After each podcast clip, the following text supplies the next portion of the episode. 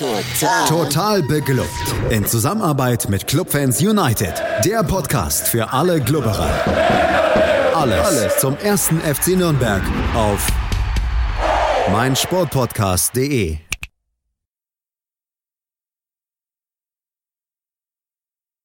Hallo liebe Clubfans und herzlich willkommen zu Entenmanns Ecke. Nach einer kleinen Osterpause bin ich wieder zurück. Ich habe es schlicht und ergreifend vergessen, mich drum zu kümmern, dass man ja vielleicht auch einen Podcast machen könnte mit dem ganzen Osterstress. Habe aber sehr viele Eier gegessen, ich hoffe ihr auch. Und ansonsten Zeit mit der Familie verbracht, das war wunderbar.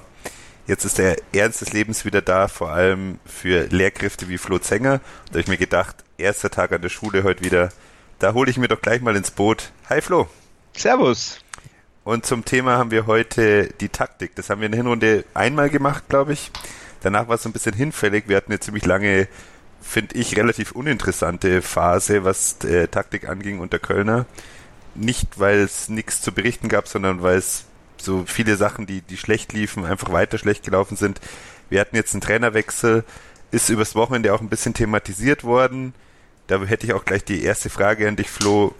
Äh, Im Kicker ist gestanden, dass Schommers ziemlich sicher nicht Trainer bleiben wird. Gibst du da groß was drauf? Glaubst du, das ist wahrscheinlich? Oder wie siehst du die Meldung? Ähm, deckt sich so ein bisschen mit dem, was ich so aus dem Verein höre. Also es wird sich wohl relativ aktiv umgeschaut. Hängt natürlich auch ein bisschen mit der Situation zusammen, dass jetzt kommt da ein neuer Sportvorstand und dem hat man ja eigentlich auch den Auftrag gegeben, der wird geholt und der darf dann einen neuen Trainer suchen und jetzt soll man diesen Auftrag quasi zurücknehmen und dann würde der nichts präsentieren. Vielleicht auch aus, auf dem Level gar nicht so einfach zu verkaufen, was er da macht. Zum anderen sagt Boris Schommers ja selber, ja, rational gibt es eigentlich wenig Argumente gegen äh, das, die Weiterarbeit des Trainerteams. Muss man abwarten. Ähm, so ein bisschen glaube ich schon, äh, dass es in Richtung neuer Trainer geht, auch dass man sagt, man spielt jetzt die Saison zu Ende und dann aufgrund des zu erwartenden Umbruchs kann man auch auf der Position umbrechen.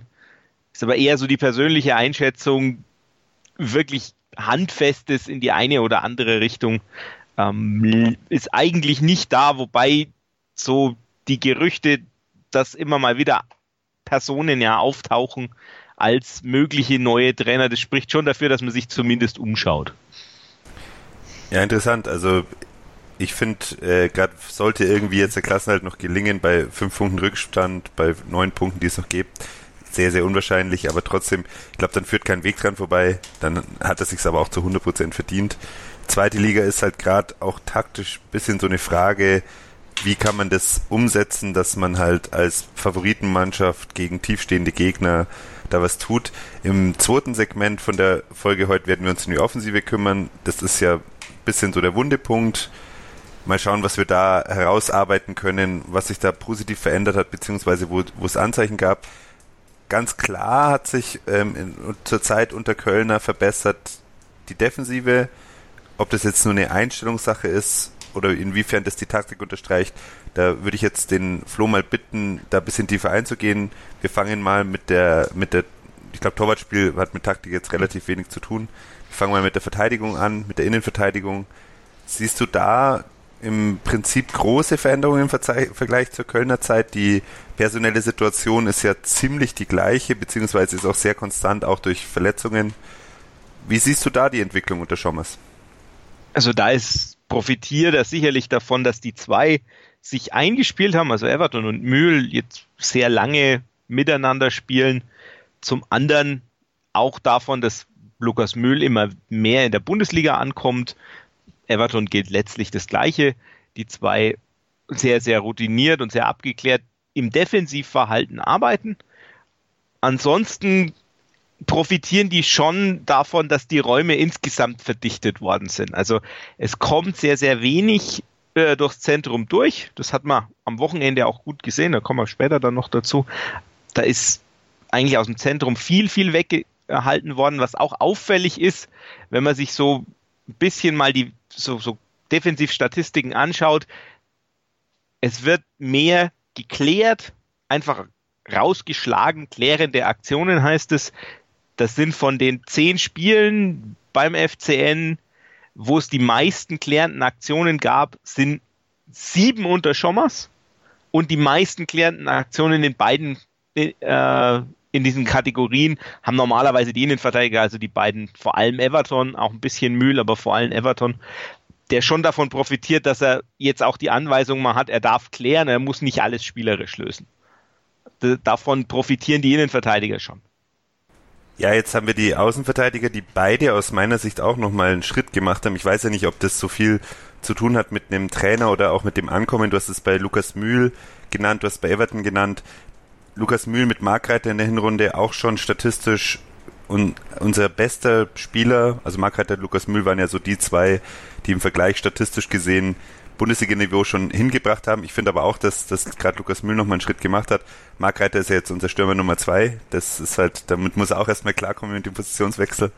Ähm, Leibold hat sich aus meiner Sicht doch auch nochmal stark stabilisiert. Also den fand ich in der Hinrunde und auch eigentlich zu Anfang der Rückrunde wirklich weit weg von irgendwie äh, Bundesliga-Durchschnitt.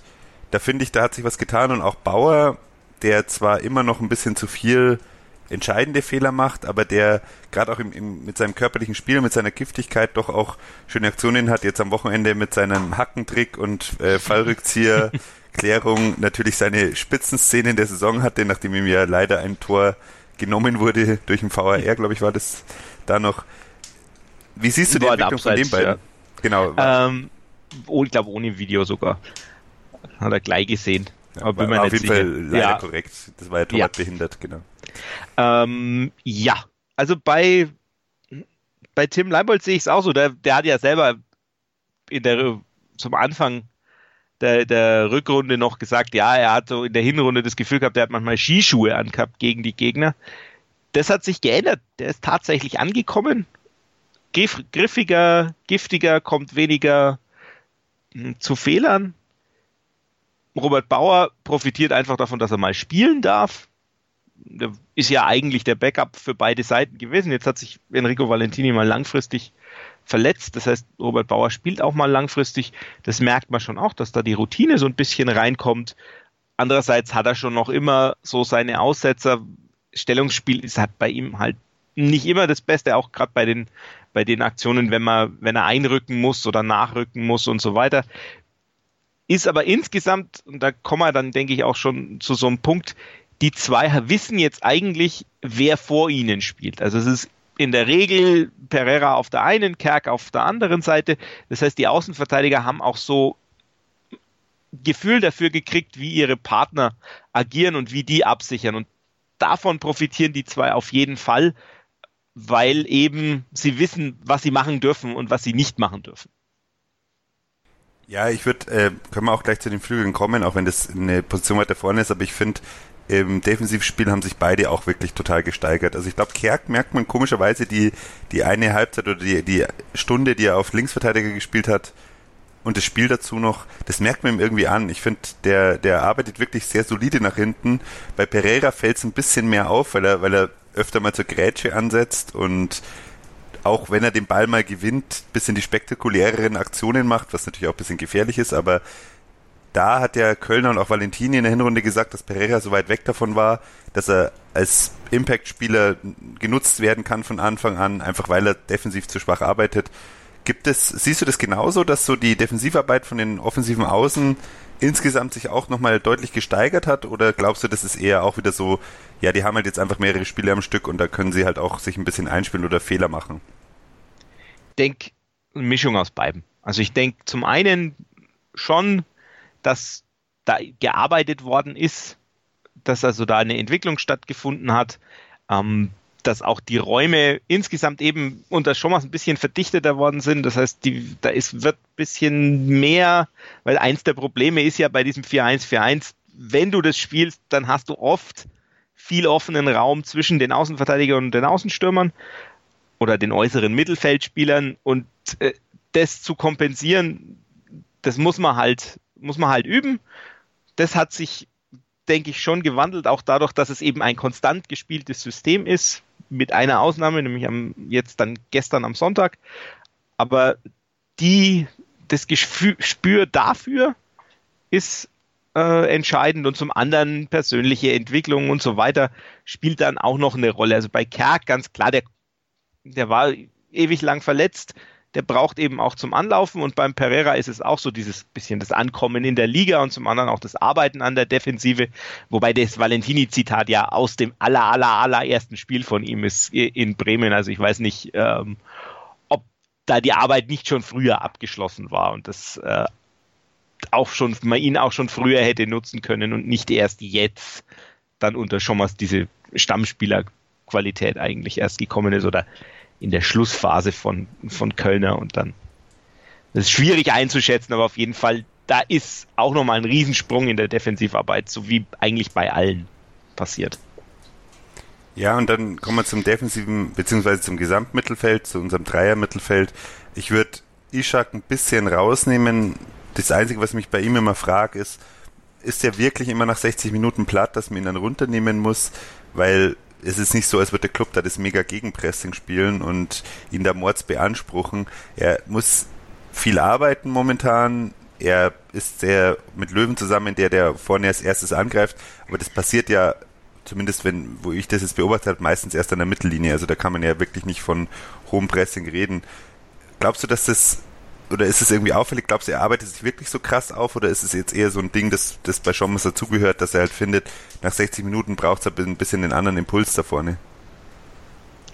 Ich glaube schon, dass er, also er wirkt schon, finde ich, immer relativ erschöpft, weil er eben auch wahnsinnig viel läuft. Das sieht man dann an den Statistiken, wenn man die umrechnet auf, auf die Spielzeit, wenn er mal früher rausgeht. Also der ist, macht, betreibt einen extremen Aufwand, auch wenn das jetzt kein mega aggressives Pressing ist. Er reibt sich halt auch unglaublich in den Zweikämpfen auf, wenn, wenn der Ball lang nach vorne kommt oder so. Also er ist halt immer dieser eine Spieler da vorne drin. Das ist kräftezehrend, und dann spielt es natürlich auch noch eine Rolle, dass Schommers dann sagt, naja, jetzt irgendwas muss man verändern. Der Defensivblock in irgendeiner Form zu verändern ist meistens schwieriger, vor allem wenn die, wie jetzt eigentlich fast immer, gut spielen. Dann verändert man halt eher in der Offensive was, und da bieten sich also in der Regel wahrscheinlich immer äh, Kerk, Löwen und Ishak an, und alles andere ist dann eher mal die Ausnahme, so wie jetzt äh, gegen Bayern, wo er dann Robert Bauer am Schluss raus hat. Ja, stimmt. Zum, zur größten personellen Veränderung im Vergleich zur Zeit unter Köllner, glaube ich, zählt da die, die Sechserposition. Erras war doch weit hinten dran. Jetzt hört man schon wieder ein bisschen Loblieder auf ihn, äh, dass die auf ihn gesungen werden. Zum Teil wirklich zu Recht, muss man sagen. Mich hat Erras jetzt auch überrascht. Ich habe ihn nicht mehr erwartet auf dem Niveau, auf dem er jetzt spielt. Ich finde, dass er auch gegen den Ball gut arbeitet. In der zweiten Liga ist mir da auch häufig noch aufgefallen, dass er, obwohl er mit eins Komma sechsundneunzig riesengroß ist, auch gerne mal unterm Ball durchgesprungen ist, dass er im Zweikampf nicht so hingelangt hat. Das war das, wo Petrak sich profilieren konnte. Die Position hat sich bisschen verändert im Spiel mit Ball, da kommen wir nach der kurzen Pause noch drauf, aber auch im Spiel gegen den Ball, finde ich, hat Erras inzwischen wirklich gute Leistungen gezeigt. Behrens, das ist Brot und Butter von seinem Spiel, dass er viel arbeitet, dass er im Defensiv die, die Lücken zuläuft, dass er da, weil mit Ball ist, ist er doch limitiert, und Löwen ist ein Spieler, der ja auch aus der Defensive kommt, dem man jetzt aber nicht unterstellen kann, dass er den allergrößten Aufwand betreibt im, im Defensiv, in der Defensivarbeit. Ich glaube, bei dem hat man immer so das Gefühl, der würde ganz gern pressen, der rennt auch vorne mal drauf, aber dann fehlt ihm so ein bisschen der Rückwärtsgang. Unter Köllner war es in der zweiten Liga auch oft so, dass er versucht hat, die Gegner auf die Flügel zu drängen und dann die Flanken durch Kopfballstärke, was, was sie ja durchaus haben in der Innenverteidigung und auf der sechs, dann wegzuklären. Du hast es gerade eben angesprochen, dass sie das momentan jetzt wieder verstärkt machen. Das ist eine von den Dingen, wo es mich ein bisschen überrascht hat, dass, dass Köllner davon abgerückt ist. Köllner ist aus meiner Sicht von vielen Sachen, die funktioniert haben, abgerückt mit der Zeit. Das war eine davon. Schommers hat das jetzt wieder vermehrt eingeführt. Wie siehst du die Arbeit im, im zentralen Mittelfeld? Ist das so, dass man sagt, das ist jetzt wirklich okayes Bundesliga-Niveau, oder sagst du, das ist halt so ein bisschen, das machen sie halt, und dadurch, dass sie jetzt dichter stehen und ein bisschen defensiver stehen, hat es halt jetzt so einen, den krassen Effekt, dass man halt relativ wenig Tore kassiert unter Schommers. Okay, das Bundesliga-Niveau ist vielleicht zu hoch gegriffen. Also unter, unterer Durchschnitt oder unter, leicht unterm Durchschnitt, vielleicht nicht ganz unten drin, weil die drei sich halt inzwischen gut kennen, auch schon länger miteinander, eigentlich schon länger miteinander spielen. Und ganz massiv von Patrick Erras profitieren. Also das darf man echt nicht unterschätzen. Ich glaube, wenn man ihn so sieht, er wirkt immer so ein bisschen ja, mit seiner über, etwas langen, mit seinen langen Haxen und seiner Übersetzung immer so ein bisschen behäbig, aber der ist schon noch, vor allem im Vergleich zur Alternative, André Petrak, der das vorher die meiste Zeit gespielt hat, schon noch ein Stückchen agiler und schon auch ein bisschen, macht das Spiel schon auch noch ein bisschen schneller. Ähm, wenn es nach vorne geht und nach hinten schon auch, der steht ein bisschen besser, der klärt dann doch eher nochmal was per Kopf. Und die, die drei profitieren da schon voneinander. Und dieses auf die Flügel rausdrängen, im Zentrum verdichten, das funktioniert halt. Also wie du sagst, ich denke, das ist einer der zentralen Sachen, die bei Köllner dann eben irgendwann im Laufe der, der Hinrunde verloren gegangen sind. Das hat dann irgendwann aufgehört und dann hat man die Tore kassiert. Jetzt macht man das wieder konsequent, kassiert deutlich weniger. Ich glaube, der Gegentore-Schnitt von Schommers ist irgendwie bei eins oder so. Also der ist deutlich geringer. Da, das funktioniert eben auch durch dieses, dieses Zentrum, das jetzt nicht unbedingt mit den kreativsten Spielern Löwen kann das, spielt es aber eigentlich viel zu selten, sondern ist schon auch noch so ein, so ein Aggressiver, der halt ja auch, also seine Ausbildung als Innenverteidiger, defensiver Mittelfeldspieler spielt da sicherlich auch noch eine Rolle. Der das kann, Behrens sowieso, der ist ja eigentlich erst unter Köllner so weit nach vorne gerückt, der kam ja mal als Sechser. Und von daher merkst du das schon, dass das für die Verdichtung im Zentrum ganz entscheidend ist, dass da drei Leute sind, die Defensive schon können. Ja, sehe ich genauso. Und man merkt es halt jetzt auch, es klingt doof, aber es gehört ja auch zur, zur Taktik und zur Einstellung, dass man so eine gewisse Stammformation sucht. Köllner war das im Defensivbereich wichtiger als im Offensivbereich. Es liegt natürlich schon auch an den vielen Verletzungen. Also ich sehe da schon Spieler, die noch mehr Einfluss nehmen könnten, aber die halt einfach verletzt sind oder verletzt waren und dadurch ein bisschen weggefallen sind. Aber Schommers macht das Beste da aus seiner Situation im Defensivbereich. Wir hören uns jetzt ganz kurz an, was auf meinsportpodcast in der Woche noch so geboten ist. Wir haben total bekloppt natürlich die Spieltagsbesprechung, die Felix wieder leiten wird. Wir beide, das wird parallel zu uns gerade aufgenommen. Wir sind dann natürlich nicht dabei, aber dafür gibt es ja Entenmanns Ecke. Und dann haben wir in der Woche natürlich auch noch die, das Vorgespräch aufs nächste Spiel in Wolfsburg. Ich bin gerade angefragt worden, ob ich da beim Wolfsburg-Podcast mitmachen kann. Das ist natürlich auch immer schön, wenn man bei anderen Podcasts auch mal ein bisschen was über uns erzählen kann. Der Club ist wieder interessant und das kann man hören bei Total Beklubbt und auch bei meinsportpodcast punkt de. Bully Special. Zwei Stunden, neun Partien, achtzehn Teams. Kevin Scheuren macht euch heiß auf die Bundesliga. Taktik, Tipps und Tore. Das Duell der Experten im Bully Special. Die Vorschau auf den Spieltag auf meinsportpodcast punkt de. Und da sind wir schon wieder bei Entenmanns Ecke. Der erste Teil hat, wie es immer so ist, wenn ich den Flo zu Gast habe, sehr lange gedauert.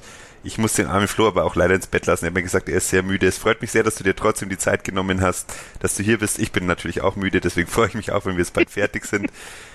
Wir kommen noch zur Offensive und wie man schon ein bisschen lästerlich sagen kann, da gibt's ja auch nicht so viel zu sagen dazu. Du hast schon gesagt, angesprochen, es gibt jetzt mehr klärende Aktionen. Das heißt natürlich auch frühe Ballverluste, weil lang weggeschlagener Ball selten gesichert wird. Auch Ishak ist jetzt nicht der Spieler, der auf dem Lewandowski-Niveau da die Bälle verarbeitet und nachrücken lassen kann. Man hat in ein paar Spielen schon so ein paar Ideen gesehen, was auch zum Beispiel Konterspiel angeht. Das hat gegen Augsburg sehr, sehr gut funktioniert. Auch wenn man da sagen muss, mit dem anderen Torhüter, das hat man dann gegen Stuttgart gesehen, das hat man gegen Schalke gesehen. Dann hätte auch dieses Spiel null null oder eins eins ausgehen können, weil da war doch äh, Giefer, nee, wer ist da? Kobel. Kobel. Kobel an, an ein, zwei Aktionen nicht ganz unschuldig. Die Konterchancen und die, oder die besseren Chancen, die sie hatten, haben sie jetzt nicht genutzt gegen Schalke und Stuttgart. Das ist dann natürlich problematisch. Auch gegen die Bayern, so komisch es klingt, wäre jetzt ein bisschen mehr drin gewesen. Ich glaube, Leverkusen müssen wir ein bisschen ausklammern, weil da habe ich einfach kaum eine Chance gesehen, bis ganz kurz vor Schluss mal ein Torschuss da war. Ich habe das Gefühl, dass mehr Chancen erarbeitet werden als unter Köllner. Was ja positiv ist auf jeden Fall, aber die Gesamtanzahl der guten Möglichkeiten ist ja immer noch sehr, sehr niedrig und man muss immer noch, braucht immer noch einen relativ optimalen Spielverlauf, damit man eine Chance hat, das Spiel zu gewinnen. Mein größtes Ding, was ich in der Veränderung gesehen habe, ist, dass der Sechser, also Patrick Erras, inzwischen am Spielaufbau teilnehmen darf. Ich hatte das schon mehrfach angesprochen, dass unter Köllner das aus meiner Sicht total seltsam war, dass der durfte überhaupt nicht an den Ball im Spielaufbau. Die Innenverteidiger haben immer den Sechser überspielt. Der hat sich auch ganz schlecht positioniert, oft nur so drei, vier Meter vor die Innenverteidiger. Da ist halt auch, was bringt da der Pass? Also da kann man auch den Ball zum Torwart zurückspielen, ist eigentlich völlig egal. Siehst du da, oder, oder fragen wir erstmal so, siehst du das genauso oder siehst du noch andere größere Veränderungen im Vergleich mit der Zeit unter Michael Köllner? Also das, dieses durch die Mitte aufbauen können und dass der, der Sechser auch aufdreht und dann ein bisschen Platz vor sich hat, das gab es unter Köllner tatsächlich eher selten. Da war es aber auch oft so, dass dann phasenweise auch der Sechser in die Aufbaureihe mit nach hinten ist oder dann in der Mitte der Aufbaureihe stand und dann halt nur den Ball nach links oder, oder rechts verteilen ko- sollte. Da ist es ja inzwischen auch teilweise so, dass äh, vor allem Eduard Löwen da nach hinten geht und in die Aufbaureihe. Das hat man dann gegen Schalke ganz gut gesehen, wo dann auch plötzlich äh, Bauer äh, vorne drin war in der Angriffsformation, wenn der, der Ball auf der rechten Seite war und Pereira dann ein bisschen abgesichert hat. Das hätte auf der linken Seite eigentlich auch passieren sollen, hat es aber dann doch nicht. Manchmal läuft halt ein Spiel anders, als man es geplant hat, war dann die Auskunft da. Aber das ist auch sowas, man hat so ein paar neue Ideen. Also man lässt den Achter ganz oft aufbauen. Das war jetzt gestern nicht der Fall, aber an sich ist der Achter ganz oft auch im, am Aufbau mit beteiligt, auch von hinten raus. Da kann eben dann der Sechser auch den Ball annehmen, aufdrehen, hat Spielfeld vor sich, weil er angespielt werden kann, weil er auch nicht mehr diese zwei Meter vor der Kette steht oder in der Kette steht, sondern eben weiter, weiter davor. Gleichzeitig versucht man schon auch so ein bisschen die Außen mehr ins Spiel zu bringen, aber insgesamt ist es schon noch so, dass die, dass die Ideen bei einem Aufbau, wenn der Gegner mal steht, nicht so wahnsinnig vorhanden sind. Also so mal eine Abwehr auseinanderspielen. Einmal hatte eine Szene gegen Leverkusen, wo mal Leibold und Pereira da per dreifachem Doppelpass sich bis an den, an den Strafraum kombiniert haben und dann äh, Löwen eingesetzt haben, der das Ding dann am, am Dreieck vorbei zwirbelt. Aber es gibt es ganz, ganz selten, dass man mal ne, wirklich was zerspielen kann ansonsten. Also die ist ja dann auch oft ein Standard, da wo dann das, das Tor fällt und weniger aus dem Spiel raus. Was du angesprochen hast, die Konter, da ist es schon so. Da sind ein paar mehr Ideen da, das hängt aber auch meiner Meinung nach ganz viel mit Pereira insgesamt im Offensivspiel zusammen, dass da Pereira jetzt einfach da ist, der hat Ideen, der macht auch mal irgendwas total Verrücktes, so wie diese Schussfinte gegen Stuttgart, die ich in meinem Leben noch nie gesehen habe, die ich unglaublich stark fand, wo er, den, wo er quasi antäuscht und dann in der Schussbewegung den Ball mitnimmt und dann nochmal läuft und dann Zieler zu dieser Riesenparade zwingt, aber es hängt halt wirklich ganz viel von ihm ab, wenn er mal nicht so gut drauf ist in Leverkusen oder wenn er fehlt, weil er jemanden äh, in die Geschlechtsteile schlägt, dann ist halt das Offensivspiel gleich dahin. Das war ein Ex-Fürther, das war alles okay. Ja, krass eigentlich. Also das muss man schon sagen. Man sieht es jetzt ja auch, eigentlich bei jeder Großchance ist Pereira irgendwie mit drin. Das ist auch der Spieler, im Gegensatz zu Ishak, der ja so ein bisschen der Zielspieler äh, theoretisch ist bei hohen Bällen, aber da, wo die Spieler mit nachrücken können, das ist, wenn Pereira am Ball ist, weil der kann ihn einfach halten, der kann mal einen aussteigen lassen, der probiert auch mal was. Man hat auch immer noch das Gefühl, dass die Gegner überrascht sind, dass ein Spieler im Clubtrikot dann doch mal irgendwie technisch da ein bisschen ein Kabinettstückchen auspackt. Das Unorthodoxe und das auch ein bisschen, ja, zu kompliziert gedachte ich. Es ist immer sowas, ich finde, bei Löwen fällt das oft negativ auf, weil das wäre auch so ein Spieler, der eigentlich auch durch Körperlichkeit einen Ball abschirmen kann, der auch mal Ideen hat im Passspiel, der aber aus meiner Sicht dann ein bisschen zum, zum Schlendrian neigt. Ich twitter immer ganz gern seine äh, Hackentricks und zählt immer mit, die er pro Spiel macht, die wirklich ganz schön viele sind. Also ich glaube, der macht pro Spiel im Schnitt zwei bis drei Hackentricks. Die zum Teil kommen die natürlich an, aber zum großen Teil sehe ich das einfach kritisch, wenn ein Spieler beim Spielstand von null zu null in einer Situation, wo man unbedingt gewinnen muss, zu diesem Mittel greift. Ich habe damit einfach ein Problem, weil ich finde, der nimmt es nicht ganz ernst. Ich, ich möchte es Löwen nicht unterstellen, dass er das nicht ernst nimmt, aber ich finde, bei, bei dem ist so, man hat so ein bisschen das Gefühl, da Schlendrian drin, und beim Pereira ist es so, die, nicht jede Idee, die er hat, wird von anderen umgesetzt. Man sieht da oft auch, dass Bauer mal den einen Schritt zu langsam ist oder zu spät kapiert, oh, jetzt könnte ich am Ball kommen, und dann kommt ein No-Look-Pass und der geht halt ins Nichts. Auch bei Ishak gab es, glaube ich, im, gegen die Bayern einmal ein Missverständnis. Siehst du da bei den beiden so ein bisschen den großen Unterschied, dass in der ja, Reife fast, was das Spiel angeht, oder siehst du da irgendwie den andere, andere Gründe? Weil eigentlich sollte ja Löwen in der Saison dezidiert die Rolle spielen, dass der offensiv so ein bisschen die Spielmacherrolle einnimmt. Ja, ich sehe bei Löwen, ich sehe das mit den Hackentricks nicht so kritisch, weil das äh, das Einzige ist wie, ist, wie ich mal gezielt den Ball verarbeiten kann. Sonst bin ich technisch ganz schwach, aber ich das kann ich, da habe ich ja die gewisse Sympathie für. Ähm, ansonsten ist es schon so, also bei Löwen fehlt, also Ernsthaftigkeit weiß ich nicht, ob ich den Begriff verwenden könnte, aber manchmal schon so an, an der Reife noch, den, die Situation richtig einschätzen zu können. Also man spricht dann ja im, im Trainerdeutsch von schlechten Entscheidungen. Das ist relativ häufig der Fall, dass er einfach im Offensivspiel schlechte Entscheidungen trifft. Das ist was anderes als bei, zum Beispiel bei Ishak, wo ich einfach nicht die Anlagen sehe, dass mehr möglich ist. Also ich sehe einfach bei ihm nicht die Möglichkeit, dass der an einem Bundesliga-Verteidiger im eins gegen eins mal vorbeikäme oder so. Also das ist ein Unterschied. Löwen traue ich viel zu. Der muss aber seine Entscheidungsfindung einfach überdenken, überarbeiten. Wird er wahrscheinlich auch weiterhin in der Bundesliga können. Ähm, egal was, wie die Saison ausgeht. Da wird sich, wird auch noch Entwicklungsschritt, da werden Entwicklungsschritte auch noch passieren. Dem traue ich es zu. Bei Ishak denke ich, ist wirklich die, die, das Ende der Fahnenstange erreicht. Der kommt halt dann nicht vorbei. Der braucht anderes, andere Varianten. Der ist, und da fehlt eben im Kader ein Spieler, den man da mal hinstellen könnte, der dann eben auch mit Behrens und mit, mit Löwen und mit Pereira anders in der Vorwärtsbewegung agieren könnte. Also das, das fehlt mir persönlich. Jenseits dessen, dass zusätzlich auch noch ein ganz anderer Stürmertyp fehlt, aber das ist wieder was anderes. Das ist jetzt für die Situation äh, gemeint, dass man eben da Probleme hat, eigentlich den, den vorne drin richtig einzubinden, weil er einfach so am Limit ist, und dann muss er sich auch noch aufarbeiten. Also Ishak sehe ich re- ehrlich gesagt relativ kritisch. Löwen gestehe ich immer noch so ein bisschen Entwicklung zu. Ja, und Pereira ist eben derjenige, der die, die Ideen hat. Ist ja jetzt der Altersunterschied zwischen Ishak und Löwen gar nicht mal so krass, wie man meint, gell? Ich glaube, die sind zwei Jahre nur auseinander. Nee, die sind, die sind, sind nicht weit auseinander. Das, Aber das, ich, das stimmt schon, also auch was so die Anlagen angeht. Ich finde, man merkt zum Extremsten, dass Relak sich in der Bundesliga fast ein bisschen besser zurechtgefunden hat als Ishak, weil er so ein bisschen der zielstrebigere Spieler ist.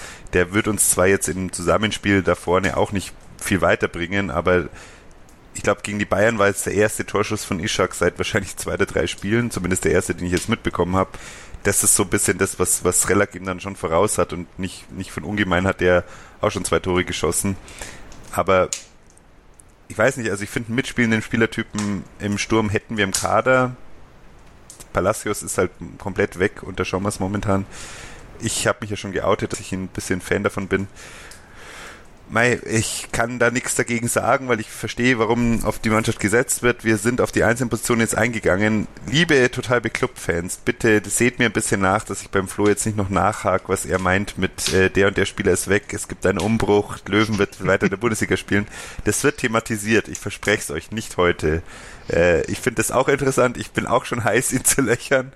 Ich glaube, dass es noch ein bisschen früh ist. Ich bin auch gespannt, es kursieren ja auch schon Zahlen.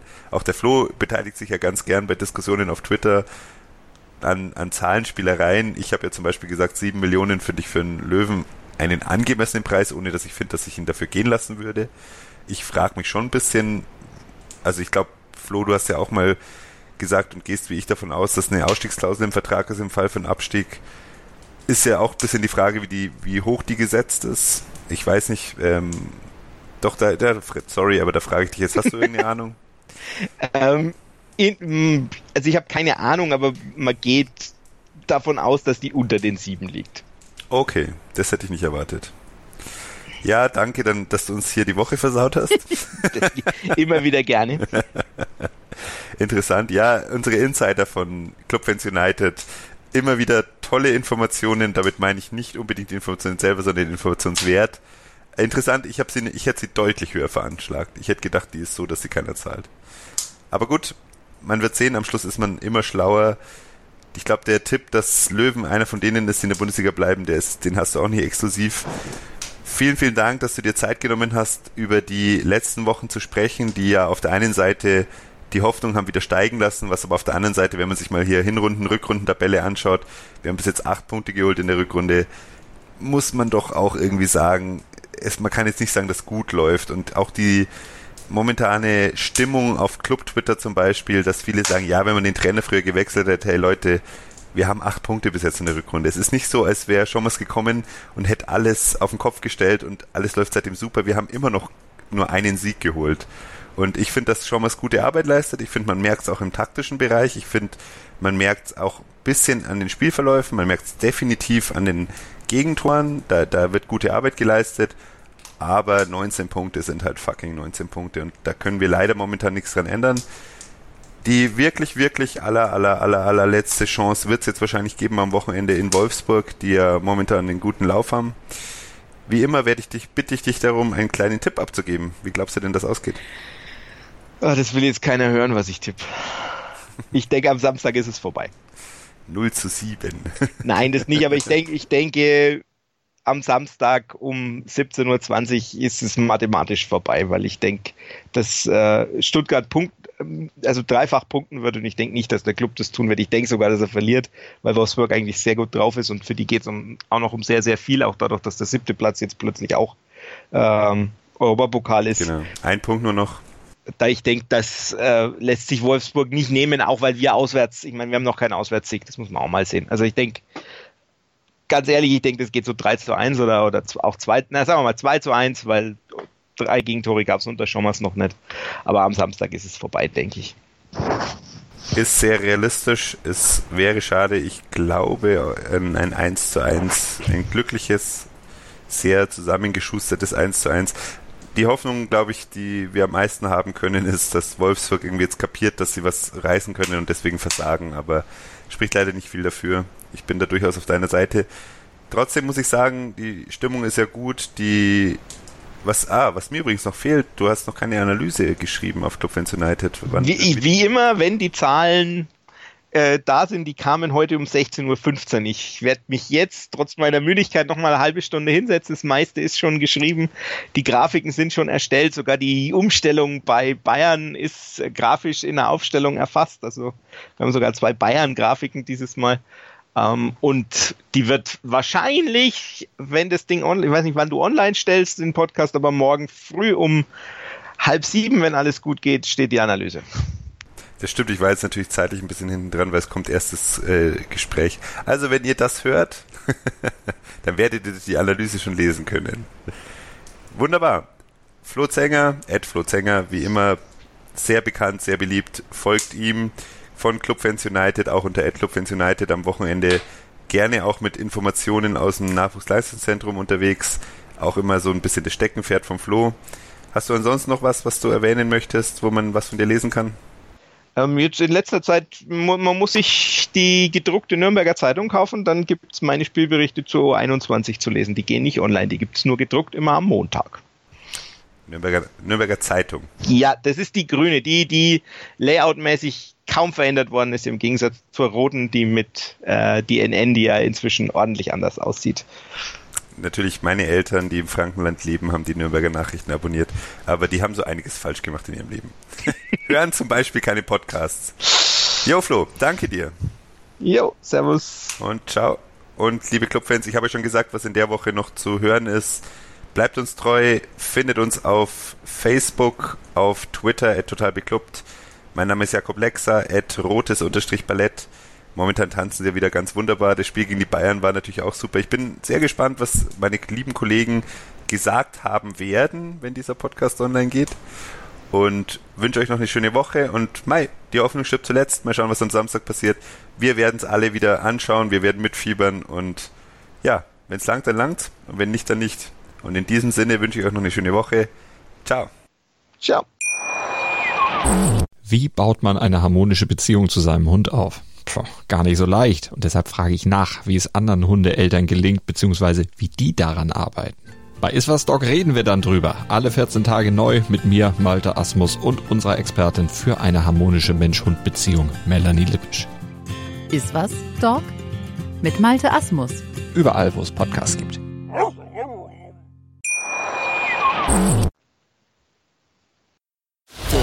Total beglückt. In Zusammenarbeit mit Clubfans United. Der Podcast zum ersten F C Nürnberg. News, Analysen und Gegnergespräche zum Club. Mit Felix und seinen Gästen. Nein, wir sind Clubfans. Die schönste Zeit am Spieltag ist meistens vor dem Spiel. Man freut sich aufs Spiel und dann leidet man halt neunzig Minuten. Total beglückt. Jede Woche neu auf meinsportpodcast punkt de.